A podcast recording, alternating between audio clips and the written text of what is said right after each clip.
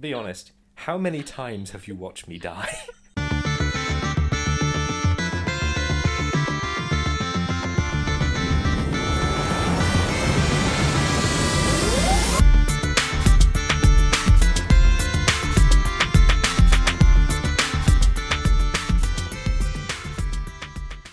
Hello, and welcome to House of Bards.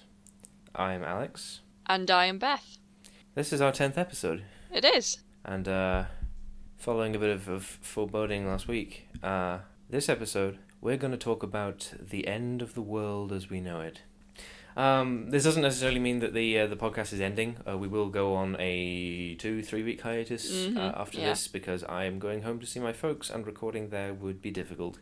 Uh, but we thought this would be a good mid season finale. Yeah. To be honest, there's no like real production structure set out for this for the podcast, so like the concept of seasons applied to it is kind of meaningless. But yeah. You know, like, yeah. ten, episodes, right? We we wanted to, to do okay, tenth episode. Let's do something a bit dramatic. Anyway, Anyway, the end of the world. the end of the world. This is maybe a slightly difficult topic to talk about because weirdly, it's not something a huge number of DMs do. No, it's not. But it again, weirdly, this is something that tends to happen a bit more in tabletop role playing games than like average fiction. Like normally there you know, like there are things like disaster movies that are obviously supposed to be apocalyptic.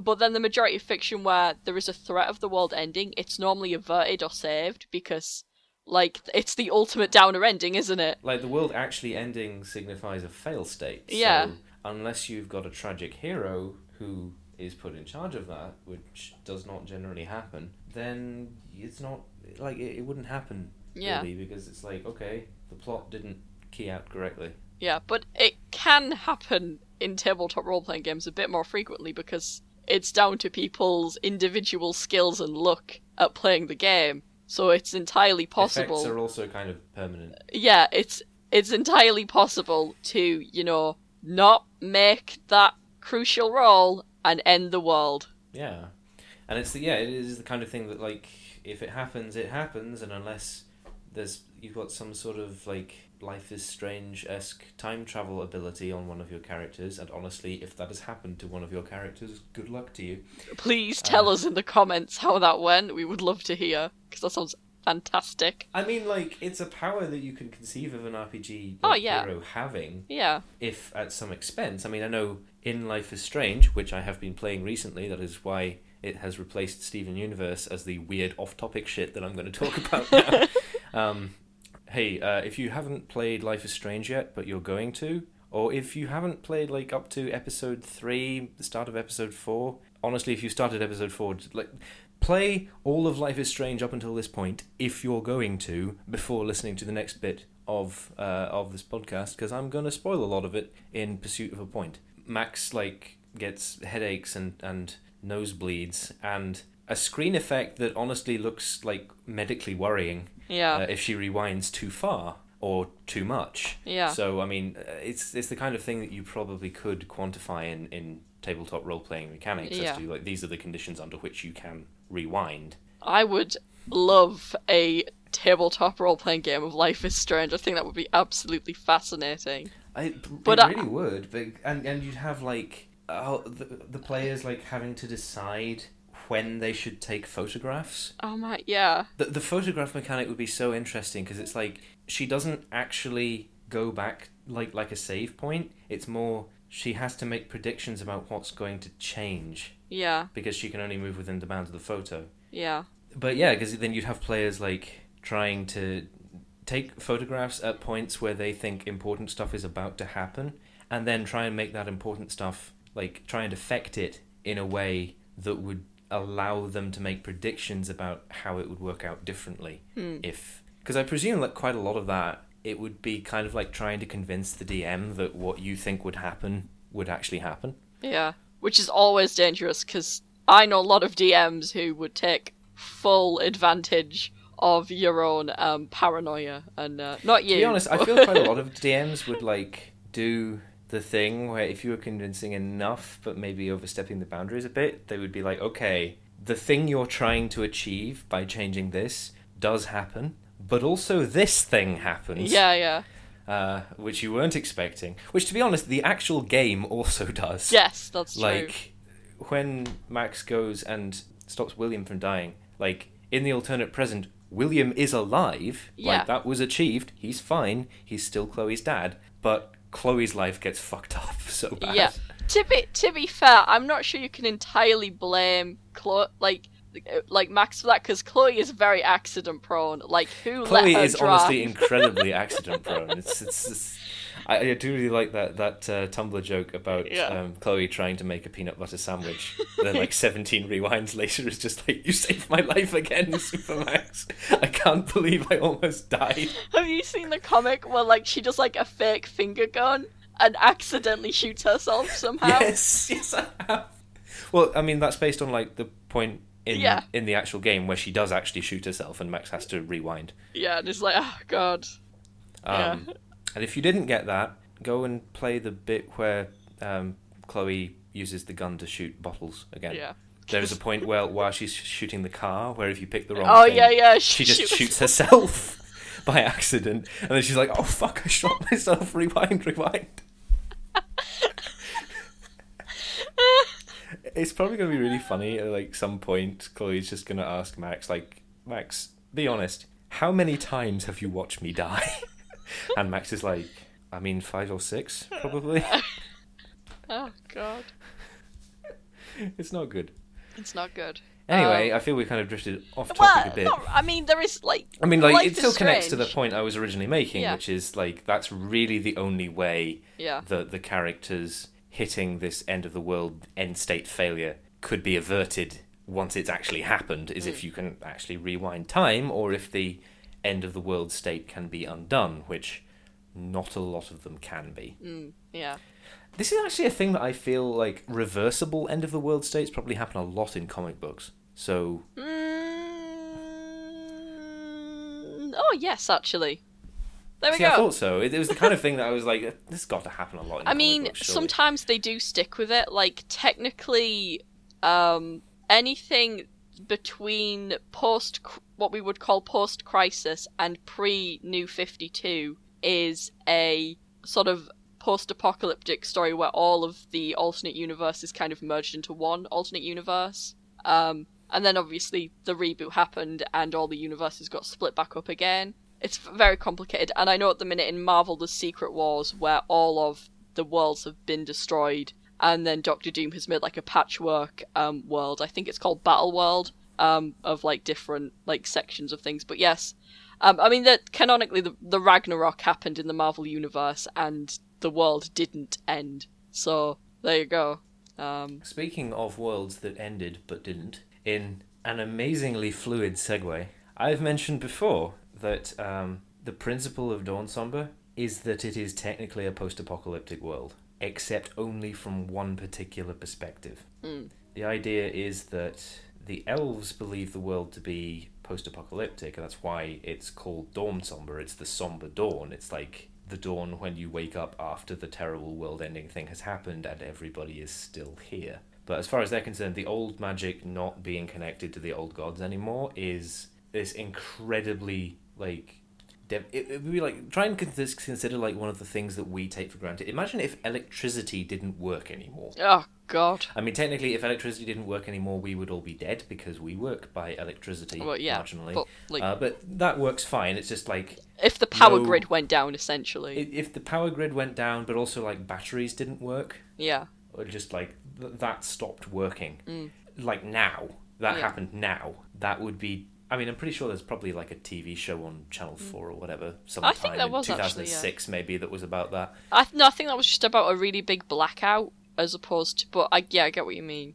Yeah. I mean, for a while, there was like a whole load of channels that like doing shows like that where like some basic amenity was removed. Yeah, Um, mostly just to make you shit yourself, because then they would go, "This will happen within the next thirty years," and you were like, "Ah."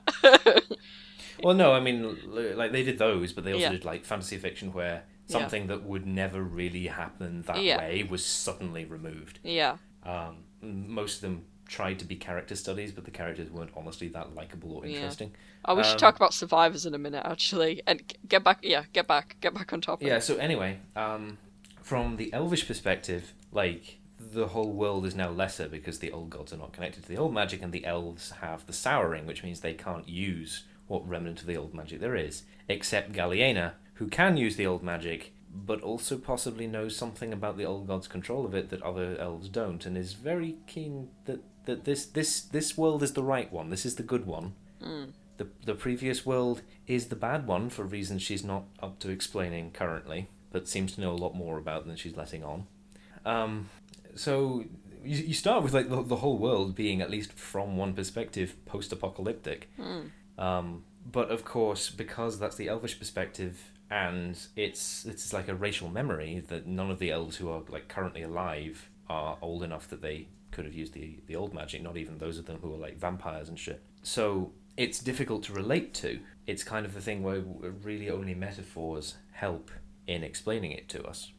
But there are also a huge number of like actual apocalypse scenarios Yeah. just hanging over the system, Uh, over the the uh, the setting. yeah. Uh, one is the Lich Event Horizon, I believe, is what the, you call the it. Lich, yeah, the Lich Event Horizon is honestly, I added the Lich Event Horizon because it was funny. Or at least at the time, I think Yeah. was very sleep deprived. But uh, the principle behind the Lich Event Horizon is that liches, as they exist, like with phylacteries and like necromancers turning themselves into all powerful undead beings, like that's basically a cheating way of accessing something that under certain conditions would happen to every single sapient being on the planet just naturally. Um, the idea being that the arcane magic is kind of like background radiation and if you're exposed to enough of it in a short enough period of time or over a long enough period of time where you don't somehow die basically you lose the ability to die like your your body starts being like your your soul is sort of interwoven into the um, the background around you. And that's your phylactery is just the world. And then it's really really difficult for you to to actually die because your body is not now relevant to whether or not you are alive. Um, and will just sort of start reforming in a basic sense. So um, and of course the uh, the the that that's the Lich Event Horizon, which is this this theory that if people lived long enough, eventually they would become immortal, just naturally because they would turn into liches. But the the reason that's a an apocalypse trigger is because of the Well of Horrors, Mm. which is a place in Varash underneath the prison of Pit Splinter, which is where there's an actual scenario set. And the idea of that is it's pretty much one of the only places on the planet where there is enough concentration of background arcane magic to cause lichification, if you like, within the lifespan of a normal sapient being. Whereas, like, otherwise, not even elves live long enough to actually trigger that happening. Mm. Um, and what this means is like because the prison, like this starts happening to the inmates in the prison, like slowly, and it's a problem that the prison administrators don't really want to deal with. So as soon as it starts happening to you, they they throw you down the well. But the well is where it's most concentrated. So basically, the well is so deep that you become a lich before you hit the bottom, and then you're just immortal. So the, the lich is filled with like hundreds and hundreds of incredibly angry liches who will one day like just get out and spread across the whole country, maybe even the world, and just kill everybody because they're so pissed off. My God. Uh, and of course, like Bureaucracy kills us all again. because that's that's probably never going to happen because I don't particularly feel like triggering any of the the apocalypse scenarios in the world currently. Um, but the interesting thing about it is that because there are characters who know about it, it affects what actually happens. Um, like for instance, it affects the fact that the patrons turn up. There's this set of vampires who turn up and tell powerful people in Varash, look, if the Well of Horrors pops, basically you need a, a force that can stand up to liches. And honestly, the only two forces that can really do that are other liches and lots and lots and lots of vampires. So we're going to set up this really weird, fucked up codependent relationship with you where we're, we're going to turn like a whole load of your ruling class and quite a lot of your military class into vampires. And then maybe if the Well of Horrors pops, you might not die. Um, which just really serves to turn Varash into more of a hellhole than it otherwise is. Yeah.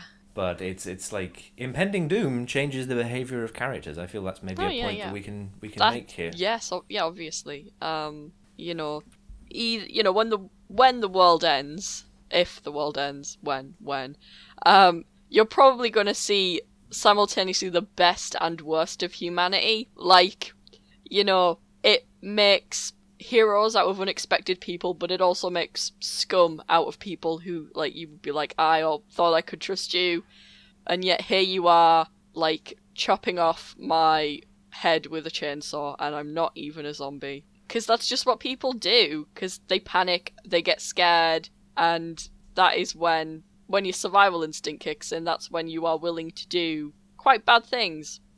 And yeah, um, but it, it does change how people act. You can see it in all kinds of different things. I can't think of any examples at the minute. Please help, Alex. Um, honestly, most apocalypse fiction, Yeah, which is really irritating to be honest. yeah, It's like quite a lot of them seem to like enjoy regressing groups of characters to this weird ass fantasy of getting rid of people who have personality traits yeah, that like maybe put people in danger yeah, but also serve to actually humanize the people in question to the point where there is any point in them surviving at all. yeah, And so eventually what you're left with is this group of people who do survive, but like do not have any human qualities that signify they deserve to. yeah, And that's painted as good a lot. And I don't know. Mm. It's not because what are these people going to do if Yeah. the apocalypse stops happening? Yeah, If it doesn't, then they're all going to die, which means that them murdering all of the nice people was pointless. yeah, And if it does, then the world is still fucked.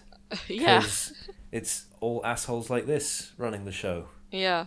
It's, it's terrible. Yeah. I mean, it's. You know, I, I guess that's very. It's a very nihilistic. Is that. Have I pronounced that word correctly? Nihilistic. Nihil. It's very. It's a very nihilistic view of humanity, isn't it? That. Except it's not. Because a nihilistic view of humanity would preserve the people with non optimal but important traits. Because the nihilistic view would say none of this matters at all, so focus on something other than continuity. Because if you're just having continuity for continuity's sake, that's pointless. It's, Yeah. it's utterly meaningless. I think. Um, I think I meant the word cynical. It's a very cynical view that, like, Yes, yes, it is. It is very you know, in in times of great struggle and need, all the bad people would fuck over all of the good people. I'm not saying I mean, that's not uh, necessarily true. I'm no, just that, saying. that that would happen. yeah. The problem is when that's portrayed as as a good thing yeah. because it's No, like, yeah. well, you know, the, the the good people are they have weaknesses, they have traits that mean that they would not necessarily survive and they would put other people in danger. And I'm like, yes, but most of the situations in which these like relationships are portrayed are irretrievable. This is one of the things that pissed me off about um, the second season of the Walking Dead game. hmm was like there were so many decisions previously in in season one there were people who were like oh you should you should um, kill off people who are who are like bringing, and bringing- ill. yes, yeah. sick and ill and also like have personality traits that are going to pose a threat to the the group and i'm like yeah, that's bullshit. And Yeah, it and- seemed that Telltale agreed with me. But then Yeah, in season two, they like they can make a complete face heel turn, and I like know. Yeah. they introduced the concept of um, what's the character called? Jane. Jane. They Yeah. introduced Jane. I hate Jane. Jane is the worst character, and I so love that at the end of season two, you can tell her to fuck off to her face. uh, after straight up murdering Kenny, who has basically the same problem. Yeah. Um, the, the, they're just like, oh, hey, you, you have to, you have to survive, and you have to get rid of anybody who's gonna like bring you down. And I'm like, why? yeah. Because oh, because it's about survival. No, it's not. I mean, it, it I, I hate I hate to break this to you. None of these people are going to survive the zombie apocalypse because Yeah. the zombie apocalypse is not going to stop happening. Yeah. All of these people are doomed to die. Yeah. I mean, it is it is the exact opposite lesson really you learn in season one, where you where a child is largely dependent on you. Yeah, Cro- that's the whole Cro- the whole uh, point of season one is that Lee is like going out of his way and putting himself in danger to protect. Let's be honest, somebody else's kid who he barely knows. Yeah. Because And he's that's the good thing. yeah, you know, like Crawford are like right, no children in in Crawford because they're dependent, they're weak, and they're not useful. Yeah, and, and, then and you can't be pregnant point- because pregnant women are Crawford- dependent on people. But the, The whole whole- yeah. point of Crawford is that they die anywhere, and Yeah, the whole point of, of Crawford and, and places like it is that they are tiding, that they're biding their time, waiting for something that will never happen. Mm. If you are invested in the world of The Walking Dead, all of those people are going to die. There is absolutely, like, even if the zombie apocalypse stops happening, those people are fucked. Mm. Absolutely fucked. There's there's no food. Most of like the agricultural systems have probably been destroyed now. I know all the farm animals are dead, Mm, and yeah. a lot of the crops are probably going to die soon. Canned food, I mean, obviously there's going to be like a weird curve as more people die off. Then the remaining canned food, provided that the existing people can get to it, is going to last longer. But even Yeah. then, that's all going to go off eventually. Everybody in The Walking Dead is going to die yeah, so it's like this is the there's, that's why it's so confusing when like season two is so focused on this idea of oh you know you, you have to get through you have to survive why what are you surviving for and you're even- surviving because there's nothing else to do but if that's the case if you're just surviving because it's all you know how to do you don't need to kill off the people who are suboptimal Mm. and then, honestly, like two Telltale employees went on an IGN show and went, haha, this disabled child who you identified with deserved to die in a horrible way. And I was like, well, fuck you too, Telltale. I'm Yeah. probably not going to buy any more of your shit ever again. yeah. And I didn't. And I haven't really looked back, to be honest. It's and even then in season two of the Walking Dead game, you at the end you are still left with a small baby who is dependent on you that you can't feed, that you can't really properly look after in any way because you're a twelve year old girl. So even Yeah. then, like Either Clem or Alvin is going to die. yeah, like Probably Alvin. yeah, like I, I can't imagine. Like, maybe if Clem latches onto another group, she might be able to survive a couple more years. yeah, But even then, Alvin is what a toddler. yeah, And Clem is twelve. She's not going to be able to like teach him enough that he'll be able to survive Mm. in a world that must, by definition, be a lot harsher than the one even she was Yeah. progressing in. Like both of those kids are going to die. yeah, I'm sorry. I, I know it's a real bummer given that the ending of, of season two of the Walking Dead game is honestly probably the best bit of the otherwise kind of shit season two of Walking Dead game. yeah, But both of those children are going to die. yeah, It, no, like even if you sent them with Jane or with Kenny, Mm. all three of them are going to die. yeah. There's nothing you can do about that. Perhaps sending them with an adult gives them a bit more time and buys them a bit more Even leeway. then, it's like neither Kenny or Jen are, Jane are incredibly stable people, and they both have fucked up philosophies. Yeah, Uh, and Kenny is like ridiculously abusive as well. yeah, Although, mean- to be honest, given her actions while you have the fight with Kenny, so is Jane. She's just less violent about it. yeah, yeah. It's Wait, just yeah. like neither of them are good, but Mm. without them, like they're gonna die real quick. Yeah, and I mean, I know that in Kenny's ending, you actually do manage to find like a sanctuary, and you get accepted, but they won't let Kenny in. Um, probably the best ending for Clem that gives her the most time is that ending where she says, "Actually, no, I'll s- but you can go. I'll stay with Kenny." But that no, you're gonna. He will get you killed way more quicker if you live in the Haven. He possibly the might Haven also buys you kill you Yeah, because Kenny is ridiculously unstable, and a lot of the people in this world, if we're supposed to believe that people like Jane are the best survivalists, are probably going to be like Kenny or Jane. yeah, So it's like no, everybody in The Walking Dead is fucked. yeah. And It- if you if you gamed The Walking Dead for the optimal party, you're a fucking idiot. I'm sorry, you are. Mm. Um, and also, if I met you, I would probably hate you. yeah. Well, it- it- Anyway, Yeah, yeah, it, yeah, right. I mean, it's, not unrelevant. yeah. But yeah, I I mean, like, this is one of the things that's like, it's not just. uh, There's quite a lot of like apocalyptic scenarios that sort of a lot of them have that kind of pe- person, but it's really down to the individual like um, scenario as to whether they glorify that kind of person or not. Or not. Yeah, Yeah. Um, Fallout, just it, Fallout is like no, that kind of person is terrible, but also there's a level of control that exists here that doesn't necessarily exist in in other post-apocalyptic scenarios where people who are not that kind of person exist in a level above that and are more terrible, Yeah. which is different, I guess. Mm. I mean, it's Whereas I'm pretty sure that Mad Max is like, no, no, the, the world is pretty much exclusively that kind of person and it's fucking terrible. I don't, I don't necessarily know if that's true of everything in Mad Max. It's I don't know, Mad Max is a funny one because there is implicitly it sort of implies there is hope for humanity, just not all of humanity, maybe. Um, which is an interesting perspective. Um, I mean, like, Fallout has Moira Brown in Fallout 3, yeah. who, despite her chipper uh, attitude being slightly grating, I find it difficult to hate because she honestly seems like the person with the most solid ideal about what to do because it's like all of these people either they're terrible or they're not terrible but they don't have any ambition whatsoever and they're just sort of like dying slowly. Yeah. Or there's people like Moira who are like, "Oh, we the world can't go back to the way it was before." And none of us would fit in it if it did, so it's got to be different hmm. but we can fix it.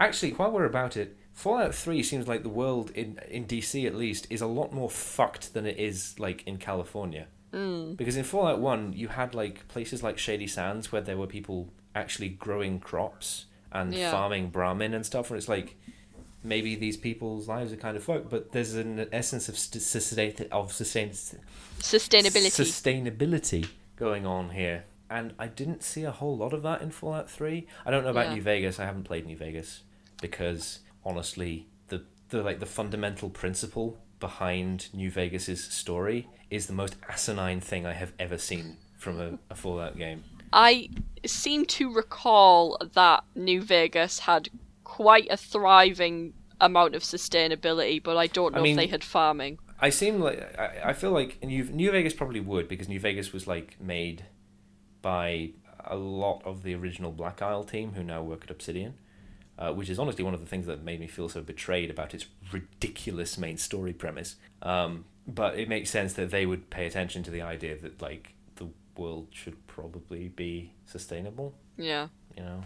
But no, definitely in Fallout One, it, it seemed that it was it was a lot more sustainable, which means it's maybe not a good candidate for post like apocalypse scenarios where the apocalypse is going to win, Yeah. because maybe it won't. Yeah. It's a. Uh, it's always an interesting thing to check whether the apocalypse wins or not, but I guess it depends on whether there is the danger is ever going to pass. Like eventually, like even if nukes do kill the majority of human life, eventually radiation will dissipate after so many years, and if humans have survived to a point where we can repopulate the Earth, we'll probably be kind of okay. Maybe. We we also have to question like if we're talking post-apocalypse, what do we want to classify as a win state? Yeah. Because in Fallout, if everybody got turned into Mariposa super mutants, that's still technically a branch of humanity, Yeah. and they're immune to radiation, and they don't really need to eat that much,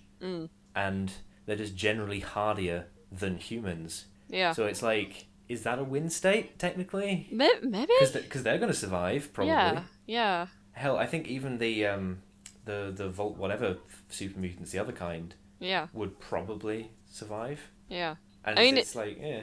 And of course, there's um, ghouls and whatnot who live for a ridiculously long time Oh yeah. and are a lot hardier. Is everybody becoming a ghoul or a mutant a win state? It's an interesting question. Yeah. Like if humanity can live on, but live on differently and not the same, and adapt to its surroundings, which technically becoming a ghoul is. Yeah. Or a, It- certainly yeah. becoming a super mutant. Oh, that yeah. 'cause that was the whole. Like that's the whole reason why the Mariposa super mutants exist. Yeah. That's It's- that's interesting. Yeah. That's It's interesting. like, is that a win state or is it a fail state because they're not like the pure branch of humanity that comes yeah, they're of the not they're not like optimal human. Yeah. Hmm. It's Hmm.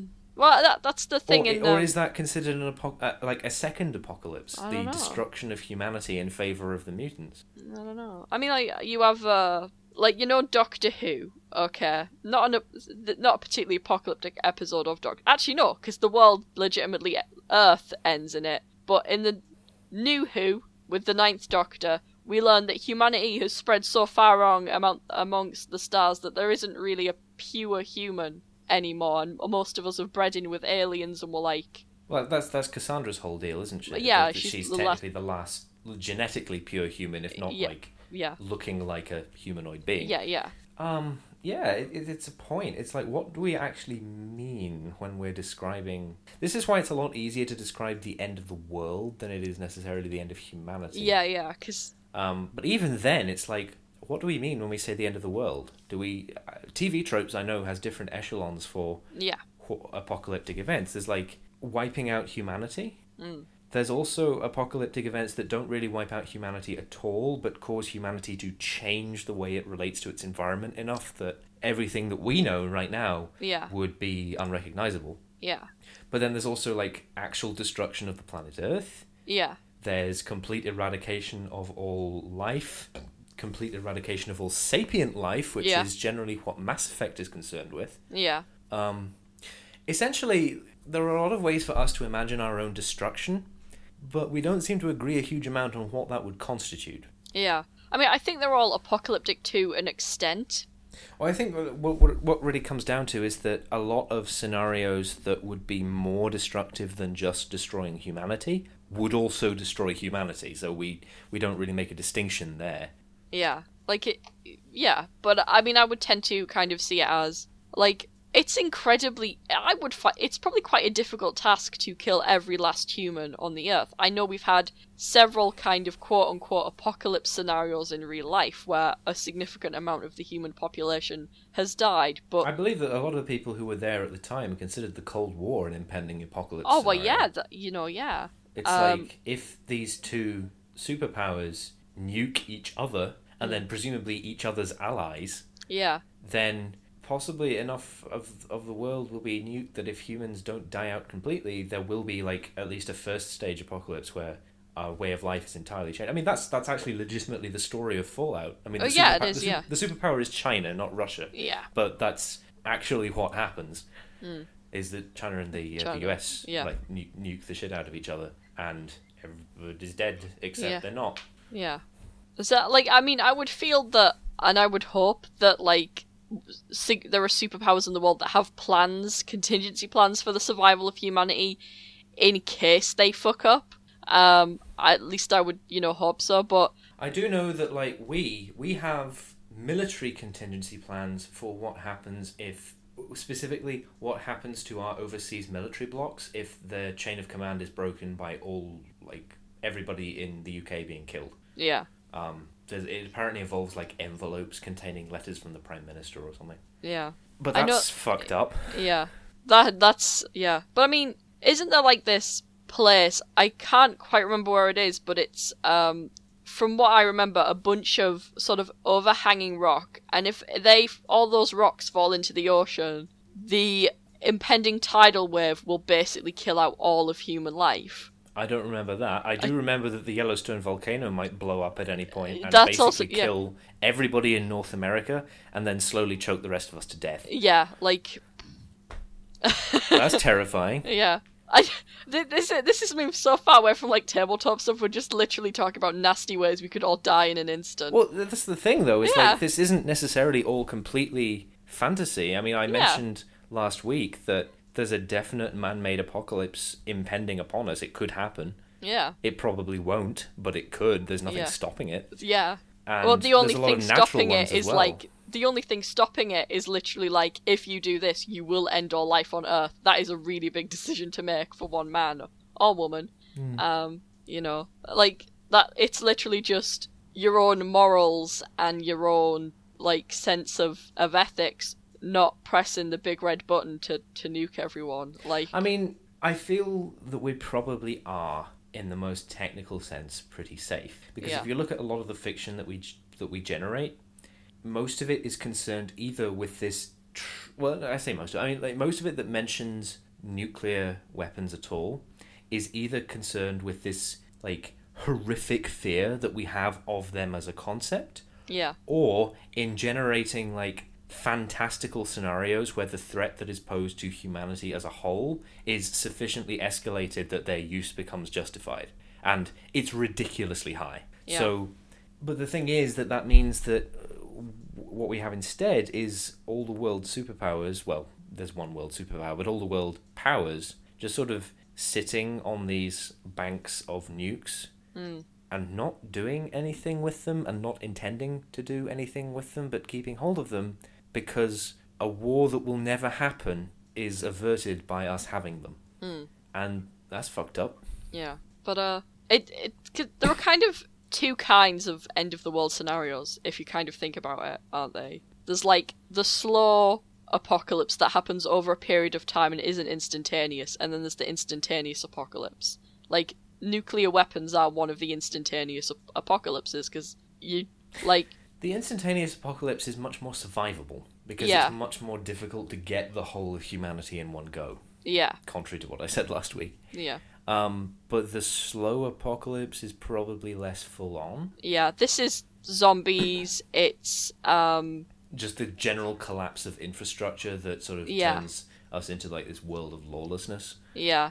Um, I think te- technically Armageddon counts in Christian theology, but there's sort of that thing in Armageddon where the rapture happens beforehand, so everybody who's technically good, like, goes up to heaven and they get to, you know, they're all saved, and all the shitty people are left on earth with, um, Jesus Christ on one side of the ring and the Antichrist on the other side of the ring, and they have, like, a big battle, presumably Armageddon with, like, weird. Y- yeah. Armag- armageddon is weird but it's again it's this sort of slow process. Like i think the end of the world is about to take something like three years in Hmm. christian theology as opposed to like um i'm pretty sure the ragnarok takes place over the course of a week um, while all the gods kill each other and the impending fallout kills all of the humans on earth I do like that. Like Ragnarok is this idea that there's nothing that can inherently be done by humans that will cause the end of the world. It's just literally we will be casualties in somebody else's war. yeah yeah i mean e- happen to be wiped out during Yeah. this cosmic event yeah between like individuals we are aware of and pay like pledge fealty to, but yeah basically have no connection with whatsoever. Yeah, I mean, even at the end of Ragnarok, there's still a man and a woman left at the end to repopulate the Earth. Although That I feel you would need more than two people to repopulate the Earth. I think I saw a Reddit thread once that was like it technically could be done, Yeah. but you would have to have ridiculously good luck with the environment that the people were living in Yeah. and basically regulate breeding. Yeah, and like pretty much as soon as you miscarry once that branch is fucked. Yeah, com- like completely. Um and yes you're all going to the, the problem is what they were saying was the only reason it wouldn't happen is because the branches themselves would become too inbred to actually be able to regulate their own breeding which they would need to do in order to become less inbred yeah, so that would be the problem essentially yeah. I, I think it takes something. At, I think it takes at least. but i mean that's reddit so Yeah. you know, take it with a grain of salt Yeah. The I think the numbers would have to be at least 200 non-related adults and Yeah, I think like it is about children. it's definitely about 200 uh, Yeah. non-related adults for if you're going completely unregulated, yeah, yeah, then you need at least that. yeah. And in all honesty, kicking it up to a thousand is probably safer. Well, that that you know Like, that's what two- they 200 is is like technically probably nothing horrendously bad will happen Yeah. until we get out of the woods. yeah. But Um, you need to go higher than that if you want to make sure that nothing actually bad happens. Like those kids will get inbred. yeah, like um, be mutated a bit. yeah, like uh, I know that many many years ago there was an apocalypse-like scenario that wiped out almost all life on Earth and left only a thousand people left over, and everyone on Earth today is descended from those one thousand people. Um, Yeah. so it, it yeah, can be uh, done. uh, yeah, like, and I mean, even to an extent, you know, the current human bra- human race is, you know, quite a bit of inbreeding here and there. So Oh yeah, it's not been perfect. for sure. you You, know. you you can get out of that. Yeah, you But- know, Yeah, um, in Philip Reeves' Mortal Engines, yeah, uh, and admittedly, th- you don't find this out until the end of the Fever Crumb trilogy. Um, it's not it's not evident in the in the original quartet. Um, essentially, there was a nuclear war between China and the United States.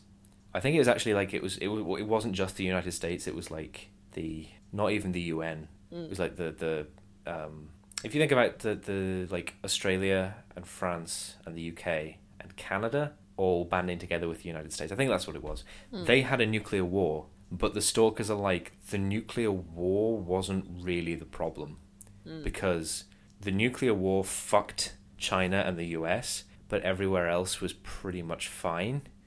The problem was the slow bombs from the barefoot states. Yeah. And then it, they go on to explain this, this deal where, like, basically.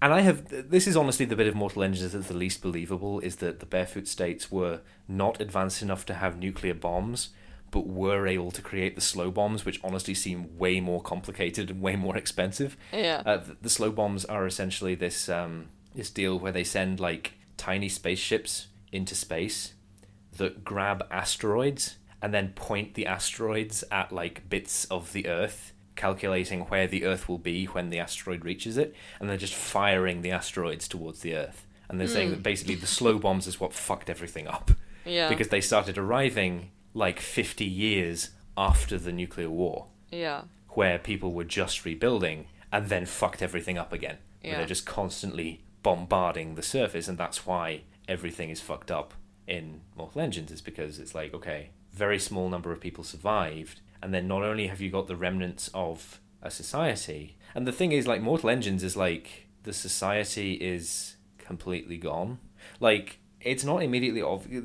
The original quartet is weird because it's like they're completely disconnected from our society in such terms that they like barely have any archaeological evidence of us, but the the the, the giant cities roll around, so you're like, well, the cities are unharmed, and it's only in the Fever Crumb trilogy that you're like, actually, the cities remain culturally. Like pretty much every city had people who survived who remembered it, but they're all rebuilt. Like none of them, not even the landmarks that were rebuilt, are the originals. Yeah. So like St Paul's Cathedral is on the top of London in Mortal Engines, but it's not the original St Paul's Cathedral. yeah. It was rebuilt. So they had this weird like feudal system before the the towns started moving around. Yeah. Honestly, I was not expecting the Fever Crumb trilogy to be so good, given that basically there's no because like Mortal Engines, the big attraction is the the cities moving around, isn't it? and then Mm, yeah. Fever Crumb trilogy, there's there's like basically none of that until the end. Like London Yeah. is the first one, but I feel it's actually probably better. Uh, also, there's lesbians. Yeah.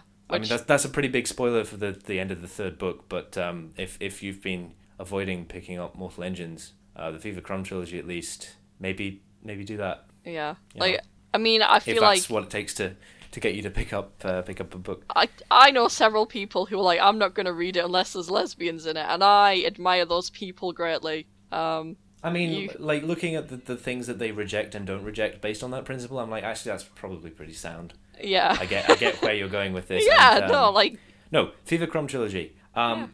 There's a couple of things in the Fever Crumb trilogy where if you've read the original Mortal Engines quartet, there's like they're like Easter eggs, uh, but you don't have to. Yeah. You can just read the Fever Crumb trilogy. It is a self-contained trilogy about that universe, which is post-apocalyptic.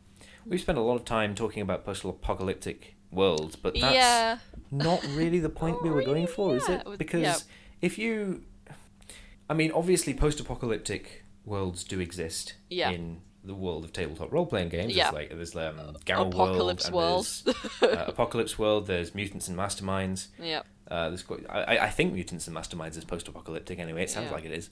Yeah. Um, so it's not like that that concept is alien, but generally that's an aspect of the world like when it starts. Yeah. like- Nobody really ends their their RPG universe just to have like a post-apocalyptic system because it would be annoying. yeah. It would be like, okay, most of these settings that you've you know you've become familiar with now don't exist, and mm. also the culture that informed quite a lot of your players, your player characters like choices and aesthetic, Yeah. also does not exist. So there's nothing to work with here. Mm. like really when you end the world in a game the ending is normally either the e- right you guys failed that's it the world is fucked or it's let's see if you survive the end of the world and make it into the post-apocalypse but then after that we'll end it because we'd have to find a new system and that kind of the end of the world seems like a natural conclusion and maybe you surviving is hope for elf orc and gnome kind Or maybe like the world ends and basically you survived somewhere else, yeah but there isn't any hope. It's just you're refugees. yeah because that's that's one of the. Actually, if I can talk very briefly about Mortal Engines again, and this is a, this is a pretty big spoiler for the end of A Darkling Plain, which is the fourth book in the original quartet. There's kind of a weird apocalypse-like scenario where the age of the Mortal Engines ends, and the only character who survives to the end of the book is Shrike, because all of the actual like mortal humans just live out their lives and die. Um, I think Tom and Hester both die, and that's why Shrike just sort of. It ends with like I think Tom and Hester are both dead, and it ends with Shrike putting their bodies in a cave and then sitting down on a rock near them, and then just sort of going into like fast time, where he's just staring at them and watching their bodies decompose and like turn into dust over like years and years and years and years and years, and then he starts seeing snapshots of like new things happening, and then he starts slowing down until he can actually like get up because he's a you know the cybermen Yeah. yeah the, the the stalkers in mortal engines are kind of like more gruesome versions of the cybermen Right. that's that's their whole deal is like when after you're dead you get turned into this sort of reanimated man thing shrike is like the sort of mascot character for the stalkers as a concept and he's honestly pretty much the only good one Yeah. but anyway, like he, he wakes up and he finds out that the principal because this is the thing, like at the end of Mortal Engines, the apocalypse is not reversed, but the it comes good Yeah. because the the principle under which New London was created, which is this idea of like you would have maglev cities, that doesn't survive, but the technology it was based on does, and it, it's basically like they rebuild the world Yeah. and Shrike is the only one who lives to see this. But he's like, okay, so what do I do now? Because these people don't seem to have a huge amount of use for a murdering resurrected man machine who like guts people with glaives that come out of his wrists. So what am I for? And uh, like this keys into stuff that's happened previously in the quartet. He's like, I'm a remembering machine. I remember shit. And so he's like the, the gimmick at the end is that he there's these two children and he starts telling them like the story of of his friends of Tom and Hester, and he starts with um, the first paragraph of Mortal Engines, which is really funny because you're like, oh well, the entire the entire quartet is is Shrike telling these kids a story, except it isn't because he actually gets one of the words wrong. but maybe it was just different in my printing. Um, Alright. but you could almost look at that transition as a kind of apocalypse because honestly, Yeah. apart from Shrike, who survives that? I mean, Yeah. presumably, I think that they do meet other stalkers who are legitimate, dedicated remembering machines who aren't killed, so presumably they're still around. Yeah. But of all the characters who you've come to know in the quartet, only Shrike survives that. Hmm. So maybe that is kind of like an apocalypse. I'm not saying that every total party kill in a in a role playing game is an apocalypse, but at a point where everybody you know is killed, that it, it, it's maybe not not an apocalypse, but it's it's that that kind of end point that Yeah. Your story is now over. off. Yeah. Yeah. And if, if if you want to keep having a story, you've basically got to have a new one, Yeah. which is it's weird because a lot of this is based on our own perception, isn't it? Yeah. I mean, that, that's kind of a, an interesting way to like link back into like fiction and stories. When the story ends, does the world of that story end? Is that what fan fiction's for? Is that Hmm. why fandom persists and remembers things? You know, do you know like every like every forgotten story and tale? Is that like an end? Is that like you know, if you think of human race just being a bunch of stories, you know, we are a story, and how will it end? I don't know where I'm going with this. Are you Hmm. following my train of thought? Oh, I, I think I get you. yeah, that that kind of idea of if you don't remember a story, how did you know it ever really happened? Um, yeah. You know, And then it comes to things like, in that case, if the only point of persistence of a story is that it's remembered, are fictional stories any different from real ones? my God. You know? Uh, yeah.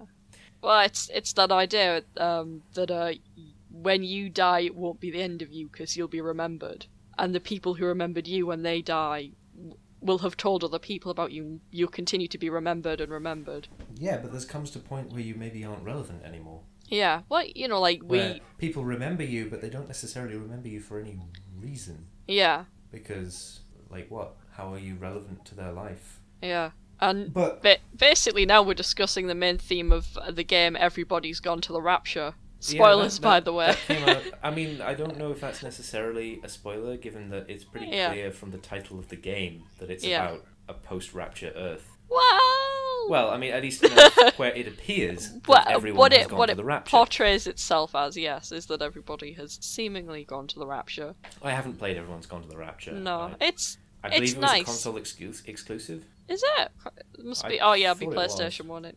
Yeah, and also like I played Dear Esther, and I was like, I didn't think it was bad, Yeah, but I was like, this fucked me up, and I can't really figure out why. yeah, And I don't know if I really liked that experience. yeah. I didn't play Dear Esther, but I did play Everyone's Gone to the Rapture, and I liked it. It was very. uh It was sort of about. It's sort of about the idea of how we're all connected to each other and how our stories all interlink as human beings. And uh yeah, Hmm.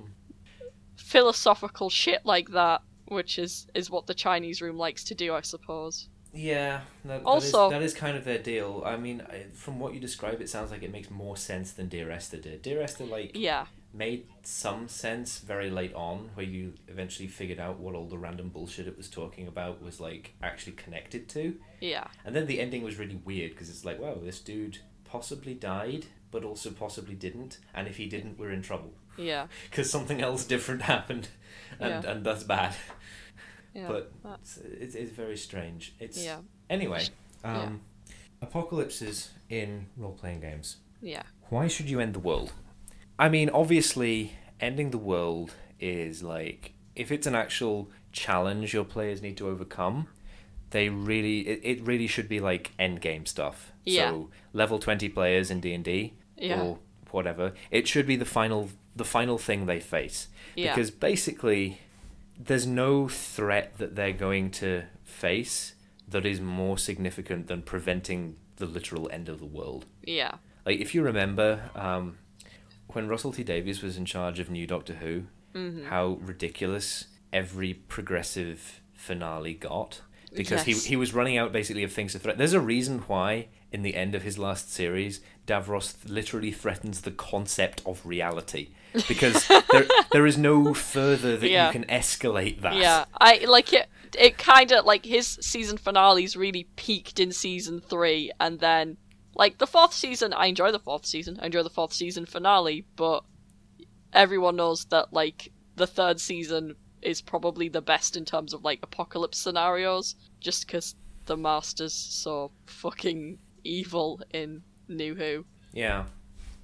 Yeah. I mean, the resolution was kind of bullshit, but it was Yeah. also kind of basically the only way that that could Yeah. be reversed. Yeah, because I mean they're basically in an apocalyptic world at that point because humanity's being They're in, they're in basically a post-apocalyptic epilogue. yeah yeah Like the master has fucked up the whole of time and space yeah to the point where like everything is about to collapse, yeah and he's just burning up like the whole of. Because that was the thing, like bringing the Toclafane back is yeah an, an inherent time paradox. yeah So there's no future for that world at all. yeah yeah It's just collapsing in on itself. yeah So that was basically the only way that they could that they, they could fix that. yeah And then beyond that point, it's like okay, we've threatened the whole of time and space. What's what is a bigger threat than that? yeah I think this is kind of maybe why Steven Moffat's pared it down to more personal threats to the Doctor, and it's more about the end of the Doctor personally. I feel that's like one of the only things that I don't blame Steven Moffat for doing because it's Yeah. like, where, where are you going to go? Yeah, where are you gonna go? Like, Like, that, that was a legitimate problem that he Like what address. at the end of season five, it was literally like time is coming undone, and then it's like yeah, you've kind of Yeah, got it's to go. like you, you've done this before. I mean, technically in a different way, so Yeah. sure, but it's like there's a couple of really good shots you can get off this, and then otherwise it's like Yeah. eh, no, Yeah. no. Yeah. Then it's like you're just redoing this again, you know. So it's, you've got to kind of think of different season finale. But then it does get repeatedly repet again though it gets repetitive. Steven Moffat Well, there was that, that post, every season there? finale being like, "This is the end end of the line for the Doctor." Next season, this is the end of the line for the Doctor. It's like, yeah, and it's like, do you see that that post that was like of all the times where he's like, no, no, that's impossible, that can't happen, and it's like, how many times has this happened? know, But it clearly can, and frequently does. it does. Yes. Which is another reason why this should be a very final event in Yeah. in your game world. Is it's gonna get old if you do it more than once. Yeah, Or like basically, there's one way I can see that it would be different, which is if quite a lot, like, quite a lot of of D and D settings have support for, if not planescape, then some form of multi-dimensional travel. yeah, And if the idea is that the original setting itself is destroyed, and then your players escape into the into the multiverse and sort of transcend that particular kind of, of restricted terrestrial living, yeah, then okay, they're living on a higher echelon now, so Yeah. the threats that come to them could be of the same type but bigger, at least for a little while. Mm. But that's really the only way I can see you doing it, because otherwise it's like there's nowhere to go from this. This is the big one, as it were. I I do know actually. I've just remembered this. Um, this is this concerns LARPing, but it's thematically kind of the same idea as shared storytelling. I suppose kind of counts. I know my cousin is in a is in a LARP where they they're kind of like the prevention of the end of the world squad, and it's like you know that quote from Men in Black where like Kay is talking to Jay, and he's like, "Well, the end of the world happens basically every day. We don't tell you about it because like it happens so frequently, and we avert it so often that like it's no big deal." Yeah, He's he's telling him because um, Jay fired his weapon in public, and he was like, "The the world is ending. Nobody cares." yeah, And Kay's like, "No, that's the whole point. yeah, The whole point is we have to prevent the end of the world frequently without alarming people." yeah. So that and that's kind of the concept of that LARP is yes, we are preventing the end of the world on a regular basis. It's vaguely based off Welcome to Night Vale and um, Lovecraft and a bit of steampunk thrown in, which I think sounds pretty cool. So yeah, but you know, it's it's oh, like the LARP. I was like, Men in Black Yeah. isn't. no, Men in Black came out long That would be before Welcome to interesting. Night Vale. that would be interesting. But yeah, no, but yeah. But you've even got like Welcome to Night. Like there are theories that Welcome to Night Vale is a post-apocalyptic um, world. Would honestly make a lot of sense to be. you Yeah. know, be Yeah. fair. Like once it's been established that like Desert Bluffs is honestly as weird as Night Vale, but in a completely different way. Yeah, It's like, okay, the fact that these two towns exist in what is seemingly the middle of an endless desert yeah, with no real proper connection to the outside world Hmm. may be indicative of something. yeah. And the fact that most of the people who live in Night Vale are kind of they kind of just get on with it. Like the world ends, panic, and then oh, the Carlos saved us all. Thank God. Um, that's everyone go back to normal. I'm so behind on Night Vale. I'm really behind on Night Vale. I haven't listened to Welcome to Night Vale in about My a year. RSS feed has 102 episodes stacked up, which comes down Yeah. to 51 episodes because they did that thing where like they, for some reason, re-uploaded a whole Yeah. load of them. I think I've got something like 20 episodes, which is quite a lot for me. Um, So yeah, I haven't really. I haven't listening listened to it for eight for ages. Yeah, I haven't listened to it since they went on hiatus in November. I think not properly. I've only just gotten past those episodes. So yeah, well they did. I was two. like, oh, I'm going to yeah. listen to Welcome to Night Vale, or I could do something else, Yeah, and then I do something else. Anyway, um, so Anyway. yeah, it. We labour this point a lot. Eventually, we'll move on to something else. It should Yeah. be the very final thing that is done. it should be. Yeah. Um, and you have it- to be serious about basically this is the, the the sort of thing that you would only really do if you had a very high level group and you knew you were going to stop playing the game and then Yeah. that's that's like the final thing that they face Yeah. because it's Um, like it's not really right for players who aren't max level to save the world Yeah. Though And- it it would be funny if like a theme of the game was you're constantly thwarting the apocalypse and you just sort of walk into random situations and oh yeah here's a here's another crazy person trying to end the world. Guess we've got to stop him. I Um, mean, I guess there's probably quite a few um, superhero games that are kind of like that. yeah, yeah, yeah, uh, yeah, yeah. Yes, I would imagine so. Because like if a villain doesn't want to destroy the world, they want to take it over, uh, Mhm. which again could, depending on their goals and what they see as their vision for the world, be an inferred apocalypse as well. So Yeah. yeah, I mean, like that was kind of the the deal that uh, was shown to one of my groups when they were like, "Hey, if we do this thing, basically Galliena becomes the heir to the Elvish throne." And I'm like, "Well, that would never happen because she wouldn't take it. But if she did, it would be like you know that episode of The Simpsons with the uh, the guy in the UN." From, from Yes. Russia, who like presses the button and like the, the thing turns over and it says Soviet Union. yeah, yeah, yeah, be like that, but with all of the gulags, but none of the like means of production in the hands of the workers. Yeah. It would be terrible. But Yeah. Galliena will never be empress, even if you make her next in line for the throne. She will refuse it Yeah. because she hates elves. So she's like, why, why, why would I become? Why would why you do this? Why would I become the empress of the elves? It's not. Yeah. I'm not going to do that. No, no. Go away. Go away before I vaporize you. yeah. So. mm. Um, so really, honestly, I think what I'm saying is the end of the world is the kind of threat that you should only really throw at your players as a finality if they've exhausted every other threat. Yeah. Which kind of ties it into the whole your players should be level 20 and you should be prepared to end the game immediately afterwards. Yeah. Whether they succeed or not. Because they're never going to face a an obstacle that is more formidable than the literal end of creation. Yeah. So Oh. that should be the end of their story. Yeah. Unless it's a relatively gentle apocalypse, uh, and they don't plan on ending all of creation. Maybe it's just like a tiny, tiny end of the world. Like I'm not nu- sure what like that one nuke or something. Yeah, yeah, I mean, maybe, but even then, you're kind of playing with Yeah. fire a bit. yeah. Fuck these six fish in particular. Oh no, I like those six fish. in particular, yeah. Those those six fish in particular.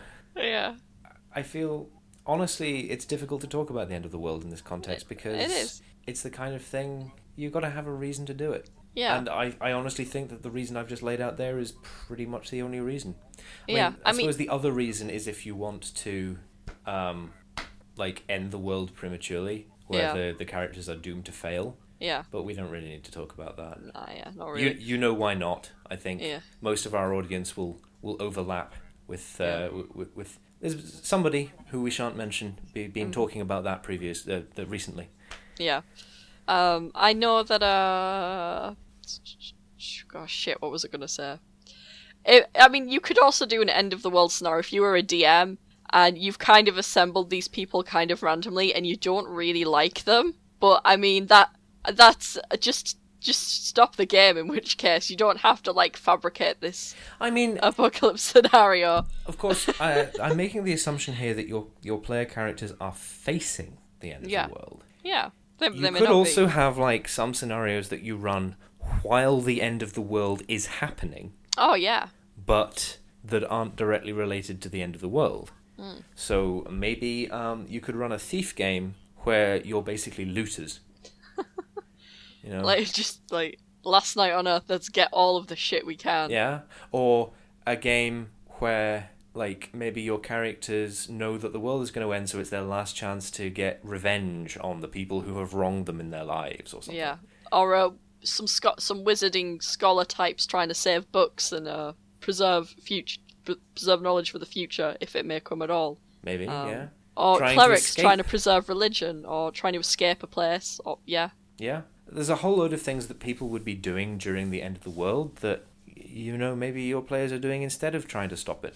yeah, you know um you know. hey maybe your characters are trying to like maybe the the end of the world is sea levels rising and your characters are racing to try and get all of the like materials to build rapture only Mm, with yeah. less objectivism Yeah, or maybe all of the objectivism i don't know yeah. how you want to play your game. Who knows? Yeah, yeah. um Um, because if we're honest here the fact that rapture was underwater was not the reason why rapture failed in bioshock yeah, the underwater thing was fine so long as the, the society inside remained functional. yeah, Like they- seem to have that down. Hmm. So yeah, there's a lot of things that you can do in yeah, a scenario where the world is ending.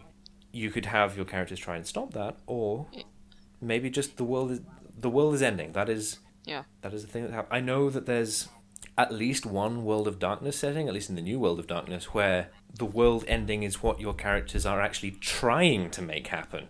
Wow, yeah, because there's like some kind of of rapture type deal that goes on there. I think Mage the Ascension is about that, where hmm. like the Ascension is actually like killing all humans on Earth so that they turn into spirits or something. I might be wrong. That might be something else. I know in Skull like at least one of the factions in Skulduggery Pleasant wants to do that. Although actually Mm, they, yeah. they they want they want to kill people for a different reason. They want to basically plug up the plug hole of death. Like if they kill enough people, then nobody can ever die, which seems okay. Uh, sure. okay, cool, okay, you never get to find out whether they're right or not. yeah, Obviously, Yeah. That's also spoilers for I can't remember which Skulduggery Pleasant book is the red one. The red I think one. it's number six, something Oh. like that. It's the one after Dark Days, then probably. Um, no, it's the one after Mortal Coil. I think Mortal Coil. Ah, Mortal Coil was a really annoying Skulduggery Pleasant book like because it's, it's basically completely irrelevant to the wider plot except for the epilogue, which is relevant. yeah. I uh, I'm reading. Well, I'm about to start reading Dark Days at the minute, which um, my brother says is a good one. So I think Dark Days is all right if it's the one Yeah. I'm thinking of. Is It's- the fourth one? it's the fifth. No, yeah, the fourth one. No, it's Yeah. the fourth. Yeah, th- th- that one- that one's pretty good. I Yeah. think. Because I know, I know the beginning at least is pretty good. Yeah. Um. So yeah, and I know the uh, yeah. So yeah, I'm looking forward to reading that. Yeah.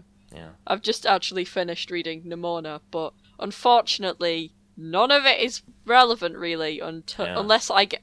If we were talking about magic versus science, actually, I would have an interesting. Well, we're not talking about that. We talked about that before, We've talked about that before. Yeah. like two weeks ago. Yeah. We're not talking about that now. Yeah. Um, Um. oh, by the way, um, Skulduggery Pleasant. Um, Last Stand of Dead Men is really bad. I say it, it, it's really bad. Um, the small sliver of actual story is fine, and Mm. maybe I'll talk about that in a minute because there is something I want to bring up. Um, Yeah. Most of it is really, really racist. no, seriously, like the- most of the plot takes place in Africa, never more specific than that, in this really, really fucking weird setting where it's just like th- this this whole premise is bullshit and also completely irrelevant to the plot. Mm. It's it's just really bad. And but anyway, um, something else that happens in Last Stand of Dead Men though is that a lot of characters who you'd previously become used to and attached to die, and sometimes they die in bullshit ways. And I mean, if that's the kind of thing, that if you've built up like a lot of, of characters who your players are like attached to and know by sight, who you've brought back a lot, and Yeah. you want to kill them off, an apocalypse scenario is the way to do that. Oh yeah. You want to kill, kill them off in bulk. Make your players cry at the table, openly weep, as you kill the crotchety old wizard who helped them out on several occasions. I don't know. Okay, George R. R. Martin. I don't know if you necessarily need to go that far, but yeah, that's that's the kind of kind of deal Yeah. that we're we're, we're talking about here. That's that's another way. Obviously, don't set up an apocalypse scenario just to do that, Yeah, that would be a real jerk ass thing to do, yeah. but it, it's one of the uh, the things that you can do as a sideline. Uh, Yeah. Is that? In essence, there are a lot of re- there are a lot of reasons to end the world in your scenario, but they all like either they all turn up at once or none of them do. It's not really a thing where you like, yeah, I mean, I could end the world. There's some cause for it. It's like no, no. It's a very final thing. Yeah. I've never done it. I've never known a DM who has done it. I think Yeah. possibly I might eventually do it. I can conceive of at least one of my games running long enough that one of the apocalypse triggers could actually happen. Yeah. Because I- there are a know, lot of them. I yeah, I can- one, there are a lot. Yeah. I can definitely see that happening in Two Earth. If the game continues on long enough, I can definitely see there being a need or a reason to eventually kind of escalate the threat to we're gonna end the world. But Two Earth is interesting on ending the world because Two Earth, as the name would imply, is not the only Earth.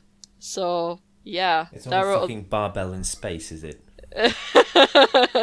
Because XKCD proved that those were bullshit. I. You you don't know. You don't know. There's secrets and stuff. I mean, I think we'd know if it were a barbell in space, at least Yeah. if we live near the bar, because then we'd Yeah. be able to see like the other planet and the big Yeah. pole. Going yeah, into it's not it's not a barbell in space. No, it's a uh, it's it's, it's, it's don't don't worry about it. It's fine. you know, you, you, I, am worried about it. eh, don't worry about it. Don't worry about it. Don't worry about what other Earths may or may not exist in Two Earth, and Don't worry about it. don't worry about it. Everything will be fine. Everything's fine. I feel we're maybe like going round and around the subject a bit. A little bit, yeah. There's not really much really to go at in yeah, terms I of mean, like tabletop. We've, we've said pretty much what there is to say. It's a very like- final thing, unless you're setting it like using the the premise of the apocalypse as your entire premise. Um, and either your players can be facing it, or they can be trying to do something time sensitive while the apocalypse is happening. It is Yeah. up to you. There's quite a lot of material on this subject to look at. Absolutely, yeah. A lot of disaster films, a lot of like post-apocalyptic and during apocalyptic uh, fiction. Yeah. Which is what zombie apocalypse stuff technically counts as because the danger has not passed. Yeah, Uh, The apocalypse is still ongoing. It's just taking a really long time. yeah. It'd be weird to see like a, a nuclear apocalypse story where neither of the superpowers that caused the nuclear holocaust is actually gone, and they're both still firing at each other. Yeah. Uh, Although, and- I mean, I guess in Fallout, technically, both the US government and the Chinese military do still exist. It's just they're Yeah. not firing nukes at each other. yeah. And the Chinese are mostly ghouls. Hmm. God, Mama Dolce's is fucked up. Hmm. It's not even connected to any quests. Hmm. It's just you find a pie shop and it's full of Chinese people who are shooting at you. They have good assault rifles. It's it's the best solid state ammunition gun in that game, as far as I'm concerned. That's not relevant. No. Why? But that was us, I think. Yeah, I think that's us. Um, That was the end of the world. We'll join you after our brief hiatus for. Yeah, when I come back to Ireland to live in my own house. Uh, I, d- I don't know what the topic is going to be. I, I, don't know. Don't know either. But Yeah. there's a lot of things that I don't Yeah. know. I mean, for instance, I don't know what the album art is going to be this week. Like, I never Yeah. know except for those few times when I do. So Yeah. I'll put a credit for it in the description. Um, Until next time, I have been Alex. And I've been Beth. Uh, the music was by Kevin MacLeod. And if you have any suggestions for topics that we can do, um, please get in contact with us. You can use the hashtag House of Bards. Uh, on Twitter, that's all one word, but on other places, if you can split it up into three separate words, that would be cool because that's probably what we're going to track.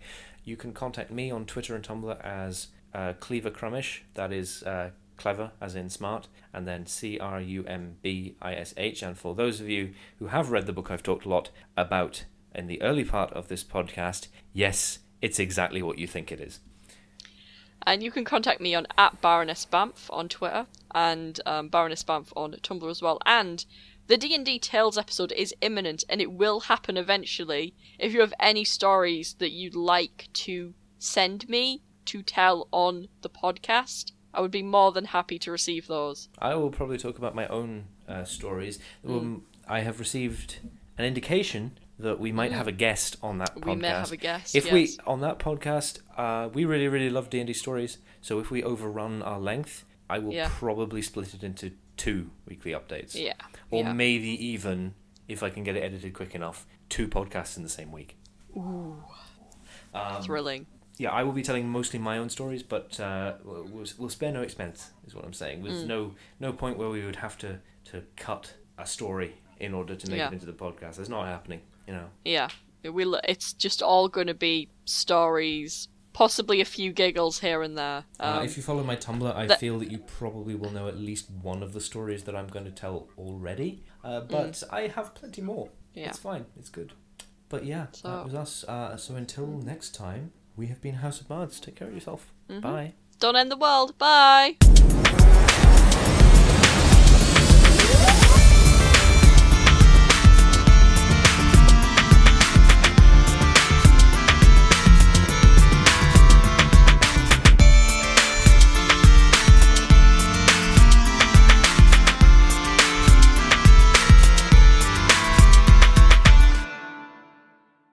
Yeah, like we're not we're not gonna go to sectionals. You know, Jasper isn't gonna come down in a s- space thing and fight us. Um, it's you know, God, can you imagine if we did House of Bards bombs though? oh my god. That would be excruciating. Be Oh so my much God. condensed editing. One day live streams will will pop them down.